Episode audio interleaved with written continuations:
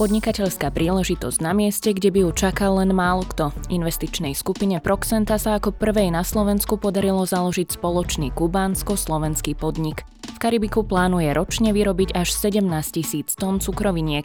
O tom, ako tento jedinečný nápad vznikol a ako sa Slovákom podniká na Kube, sa dnes budem rozprávať s Pavlom Kožíkom, generálnym riaditeľom a majiteľom investičnej skupiny Proxenta. Dobrý deň. Dobrý deň, Prajem rozbehnúť výrobu cukroviniek v Karibiku. Kde a ako tento nápad vznikol? Vzniklo to v Karibiku a konkrétne na Kube a v mojej hlave, keď uh, už teda dobrých 15 rokov naspäť som bol na dovolenke asi ako 99% ľudí na Kube a tam jednoducho som si povedal, z akého dôvodu možno ani sám ešte netuším, že by som sa rád vrátil ako podnikateľ na Kubu. Stalo sa to realitou. V roku 2012 som priletel do Havany už so zámerom vyhľadávať príležitosti. No a trvalo to nejaké dva roky, kým e, som vôbec dokázal akoby, sám seba presvedčiť, že áno, Kuba je to miesto, kde som odhodlaný investovať peniaze. No od toho 2014. až do dnes to bola už priama aktivita vyvíjana najskôr mnou a následne celým týmom, aby sme to dostali do štádia, v ktorom sme dnes. Je Kuba podnikateľsky atraktívna? Prečo práve tam ste sa rozhodli investovať? Má to nejaké výhody, alebo keď to porovnáme Európska únia a Kuba, dajme tomu? Áno, toto porovnanie je veľmi správne, pretože samozrejme má to svoje špecifika a riešite na Kube diametrálne odlišné problémy, ktoré riešite tu na v európskom prostredí. Takže musíte si zabezpečiť elektrickú energiu, byť si istí, že budete mať takýto základ, ktorý aj keď dnes už v duchu alebo v kontexte toho, čo sa deje, takisto vieme, že nemusí byť samozrejmosť. No a musíte sa naučiť samozrejme rešpektovať miestne nuancy, musíte si byť istí, že ste stotožení s tým, že nie ste v trhovom prostredí, ale ste v režime riadenej ekonomiky. To znamená, že to má zase iné pravidlá. No a tá hlavná výhoda je, že sa v podstate stávate monopolom na trhu, pretože moderné technológie, ktoré sme doniesli na Kubu, spôsobili to, že nemáme konkurenciu. No a tak, ako je veľký nedostatok na Kube všetkého, tak je veľký nedostatok aj produktov, ktoré ideme vyrábať my, to znamená sladkosti. Takže neriešite to tzv. zalistovanie sa do reťazcov, ktoré v Európe je obrovský problém, alebo predaj všeobecne, pretože máte pretlak mnohých produktov. V Európe nie je problém vyrobiť, ale je problém predať a na Kube je to práve naopak. Kuba je známa svojou historickou tradíciou v pestovaní cukrovej trstiny. Rozhodli ste sa práve z tohto dôvodu možno pre cukrovinky alebo prečo? Kuba je veľmi zvláštna tým, že od 69. kedy teda vieme, že prebehla revolúcia a práve od tohto roku nastal komunistický režim na Kube, tak sa zastavili investície, dva roky následne na to Amerika ovalila ekonomické embargo na Kubu. To znamená, zatvorila sa svet voči Kube a práve podľa tohto vzorca aj ten technologický park na Kube vyzerá. To znamená, keď kedysi Kuba bola preslávená tým, koľko cukrovej trstiny, ak sme práve pri tomto produkte dokázala vyprodukovať, tak dnes to je z nejakých 150 cukrovárov aktívnych možno 40, aj to je otázne, či vôbec, a aj tie sú v stave, kde častokrát sa dostanete do nejakého funkčného múzea, nazvime to. To znamená, je veľký nedostatok na Kobe dnes už aj práve tohto produktu. Takže Kuba je veľmi zvláštna tým, že musíte byť pripravení si riešiť všetko sám. My máme v kalkuláciách nastavený projekt tým spôsobom, že si nakupujeme každý jeden produkt z externého prostredia, zvonku, že všetko importujeme a, takže nie, toto nebol absolútne ten dôvod. A vráťme sa ešte na začiatok. Vedeli ste teda, kde chcete podnikať, vedeli ste, s čím chcete podnikať, no predsa len predpokladám, že na Kubu asi nemôžete len tak prísť a povedať si, že od zajtra začínam podnikať. Ako tam vyzerajú a fungujú povolovacie procesy? Áno, tak vedel som, že chcem podnikať v turistickom režime, čo samozrejme už dneska vieme, že sa nestalo. A nabral som iný smer, No a povolovací režim vyzerá dohoda s kubánskou vládou, to znamená, že musíte sa vedieť dohodnúť e, s konkrétnou inštitúciou, ktorá je riadená e, priamo od kubánskej vlády a váš projekt sa stáva živým, tak povediac, až v momente, kedy, pláva, kedy vláda tzv. autorizuje váš projekt, to znamená, všetky ministerstva musia podpísať a schváliť prospešnosť tohto projektu. Je to mimoriadne náročný byrokratický proces, aj preto celé to, čo sme doteraz robili, trvalo 8 rokov. Je to 8-ročné úsilie, kedy dnes sme v štádiu, že sme na Kube nainštalovali technológiu, spúšťame výrobu v jednej z dvoch hál. No a možno sme chceli byť rýchlejší, ale zistili sme, že sa to nedá. Aké veľké portfólio investorov bolo potrebné dať dokopy, aby sa tento nápad stal skutočnosťou a ten podnik naozaj stal? Poprvé samozrejme bolo nutné vyčleniť e, veľké časť z vlastných zdrojov. Vedeli sme, že to bude finančne náročné. Na začiatku som možno ešte dúfal, že nájdem financujúcu banku niekde vo svete. Po dôročnom úsilí som to zdal a pochopil som, že to nie je cesta. Aj preto sme otvorili veľkú príležitosť pre investorov. To znamená, bavíme sa o objeme dneska rádovo 45 miliónov investície zo strany Proxenty, kde teda niekde tretinu až 50% z toho investujú práve naši investori. A je to pravdepodobne cesta, ktorá je jediná dnes, respektíve ak nie je jediná, tak je určite tá správna, ktorú sme si vybrali, pretože bankové financovanie na Kube je veľmi obmedzené vzhľadom teda už na spomínané americké ekonomické embargo, takže ten spôsob som zvolil práve tento. No a e, premyšľam tým spôsobom, že ak teda e, mám jedného dňa vstúpiť do banky a žiadať e, o štandardný bankový úver ako každý jeden podnikateľ, tak to už bude povedzme po dvoch, troch rokoch existencie podniku, kedy budem mať auditovanú závierku výrobného závodu, ktorý už e, jednoducho generuje čísla a bude asi jednoduchšie sa potom baviť o úveroch, ktorý by sme použili ak, tak výhradne na ďalšie rozšírenie a expanziu závodu. Vy už ste to spomenuli, že celý ten proces od ukončenia vyjednávania až po spustenie podniku do prevádzky trval takmer 8 rokov. Možno čo bol taký najväčší problém alebo najväčšia výzva? Dostať tam technológie, zohnať ľudí alebo nejakú vhodnú budovu alebo... Dobrá otázka. No ale na Kube sa stáva výzvou každý deň, ktorý začínate, pretože vám prináša vždy e, nové a nové prekvapenia, e, ktoré si neprečítate, ktoré vám nikto nepovie, nepripraví vás. Naozaj je to trh, ktorý je veľmi špecifický. No a identifikovať e, ten zámer a byť stotožnený s podmienkami, to bolo asi najdôležitejšie v rámci toho vyjednávania a tých negociácií s kubanskou stranou bolo pomerne časovo náročné a aj na energiu veľmi vyčerpávajúce samotné, samotný kontrakt, podpis mluvy a dohoda obchodných podmienok, pretože to nám trvalo 2 roky. My sme dnes 51% akcionár, máme trojpetinovú väčšinu v predstavenstve, čož sme v podstate jediný alebo možno jedný z dvoch vôbec na Kube ako takej. A trvalo hodiny a hodiny, dni a dni a týždňa a týždne presviečať partnerov, že to je jednoducho tak to musí byť. A som dneska rád, že som nepovolil, pretože tlaky boli veľké. Nakoniec povolila protistrana a musím povedať, že to bolo asi to rozhodujúce, prečo dnes všetci kľudne spávame. S vašimi zamestnancami na Kube fungujete na diálku alebo tam máte ľudí z vedenia priamo? Dohoda bola taká, že máme štyroch kolegov v top manažmente.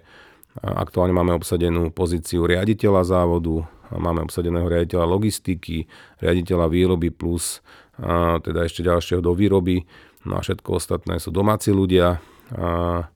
Taká zaujímavosť na pozícii riaditeľa je odkomunikovaný vzájomne tzv. rotačný systém, kde sa riaditeľia budú meniť, teda vždy z jedného akcionárskeho tábora na konkrétne obdobie, ale dohoda znie, že náš riaditeľ je na to prvé obdobie, dokedy sa nám nevráti investícia, čo je dnes kategorizované rádovo na 7,5 roka až 8 rokov. Takže prvých 7-8 rokov to bude riaditeľ slovenský, alebo teda, ktorý zastupuje akcionára slovenského, Proxenty, no a potom nastúpime do systému rotačného, tzv. po 4 rokoch sa nám riaditeľe budú striedať. Ako funguje spolupráca slovenskej a kubanskej mentality? Musíme pochopiť, že my sme tí, ktorí sú cudzincami, na kubánskom trhu. Kubánci sú veľmi hrdý národ, čo častokrát je mimoriadne problematické, pretože tie emócie sú niekedy veľmi silné a musíme vedieť s nimi pracovať.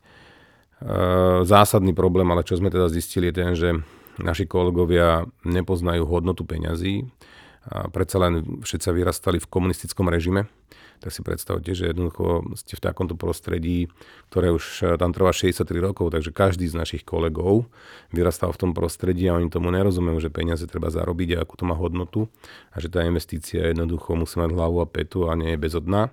Takže s týmto sme sa akoby dlho, dlho pasovali s protistranou, aby sme sa im snažili vysvetľovať. Dnes už sme trošku ďalej, ale stále uh, sú tam ľudia, ktorí to pravdepodobne nikdy nepochopia za ďalšie hája samozrejme záujmy svojej strany. Takže e, toto je to, s čím musíte dennodenne pracovať a je to jedna z tých akoby, veľkých e, odlišností sa od trhu európskeho. Koľko cukroviniek podnik dokáže denne vyprodukovať a na aké trhy prioritne smerujú? Vyrábate tam aj nejaké, dajme tomu, slovenské klasické cukrovinky? Tak e, poprvé, veľmi podobný je chuťový profil náš a chuťový profil teda na Kube. A všeobecne v Latinskej Amerike a na Kube ľudia milujú sladké doslova a do písmena ho zbožňujú a nemajú tam ten produkt, takže to zacielenie naše na produkt je veľmi správne. Budeme vyrábať sladkosti v podobe oplátok sušienok, tvrdých cukríkov a raňajkových cereálií. Áno, receptúry sú veľmi podobné tým, ktoré poznáme, ktoré si dokážeme kúpiť v našich štandardných obchodoch. A bol to, bolo to veľké zisťovanie, kde sme samozrejme povyrábali vzorky, dovezli ich na Kubu a robili, robili testy a, a sledovali reakcie a, robili, a vypisovali dotazníky. Dnes vieme teda, že naozaj tie chúte máme podobné a vsadili sme na správnu kartu, takže bude to veľmi podobné. Vy ste spomínali, že teda každý deň na Kube je výzva, ale dajme tomu, zažili ste tam už aj nejaký hurikán alebo takéto nepredvídateľné okolnosti? Hurikán sme zažili, ak si pamätám konkrétne, bol to hurikán Matthew, kde sme ešte boli v stave, v stave vyjednávania a závod fungoval ešte na starých technológiách, takisto by bolo zaujímavé si ich pozrieť a bolo veľkým testom, či, či to teda tá stavba zvládne, pretože najskôr teda tie, tie, tie predpovede meteorologické hovorili o tom, že Kubu nezasiahne tento hurikán, následne sa to zmenilo. Tak si pamätám, ako som si sadol k internetu, pokusil som sa niečo vygoogliť a prvé, na čo som natrafil, bola reportáž novinára, ktorý stál na mieste, ktoré mi zrazu začalo byť veľmi povedomé a bolo to práve mesto Kajbarien, v ktorom máme umiestnenú našu investíciu alebo závod. A bol to taký osamotený muž v prší plášti s mikrofónom v ruke, taká typická scéna až gíčovita, kde prší, fúka vietor a on rozpráva o meste Kajbarien, ktoré bude najviac zasiahnuté hurikánom a ako sa tam všetci pripravujú práve na tento úder No a popisovanie následné ľudí bolo takisto zaujímavé, riaditeľ zostal v závode a strážiť e, fabriku a to trvalo 12 hodín a to bolo teda takisto niečo, čo ešte v živote nezažil. Fabrika to prežila, e, chýbali palmy a, a výsadba, ktorá už teda hurikán neustála, ale tá nám nechýba, takže bol to taký signál, že OK, no tak stavba je dostatočne silná na to, aby sme mohli e, investíciu realizovať. Prežili ste, to je hlavné. Prežili. Aké sú ďalšie plány Proxenty do budúcna? No my na kubanskom trhu by sme radi, ak sa bavíme o Kube, vyvíjali aj ďalšie aktivity. Samozrejme, že sa budeme snažiť byť opatrní vzhľadom na diverzifikáciu rizika.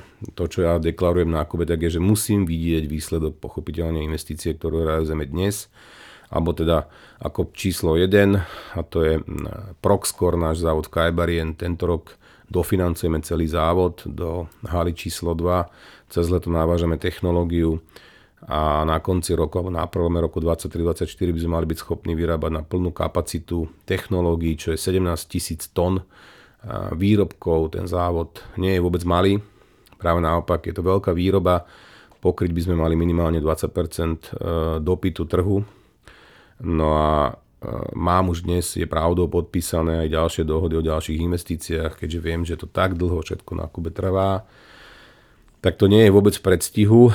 Aktuálne sme v negociáciách na ďalší závod, ktorý sa mi javí ako mimoriadne atraktívny.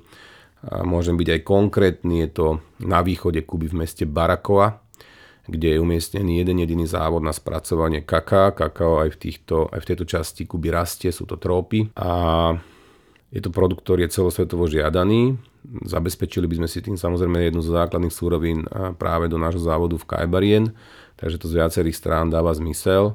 Ten závod je v úplne inom stave, pretože už spomínaný Matthew, hurikán spôsobil veľké škody nielen v Kajbarien, ale aj v, na východe Kuby v Barakoa.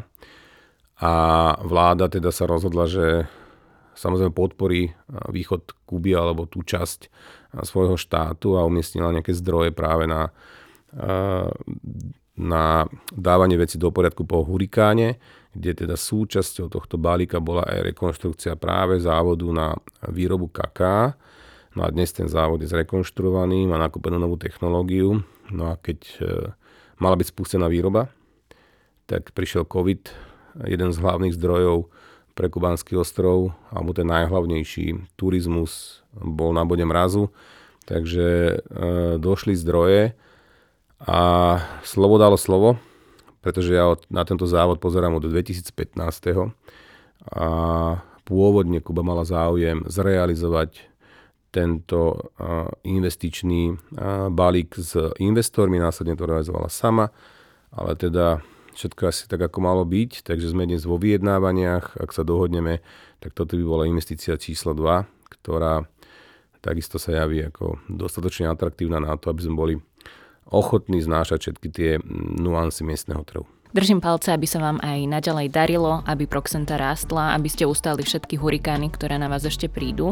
O tom, čo obnáša podnikanie na Kube, som sa rozprávala s Pavlom Kožíkom, generálnym riaditeľom a majiteľom investičnej skupiny Proxenta. Ďakujem. Ďakujem pekne.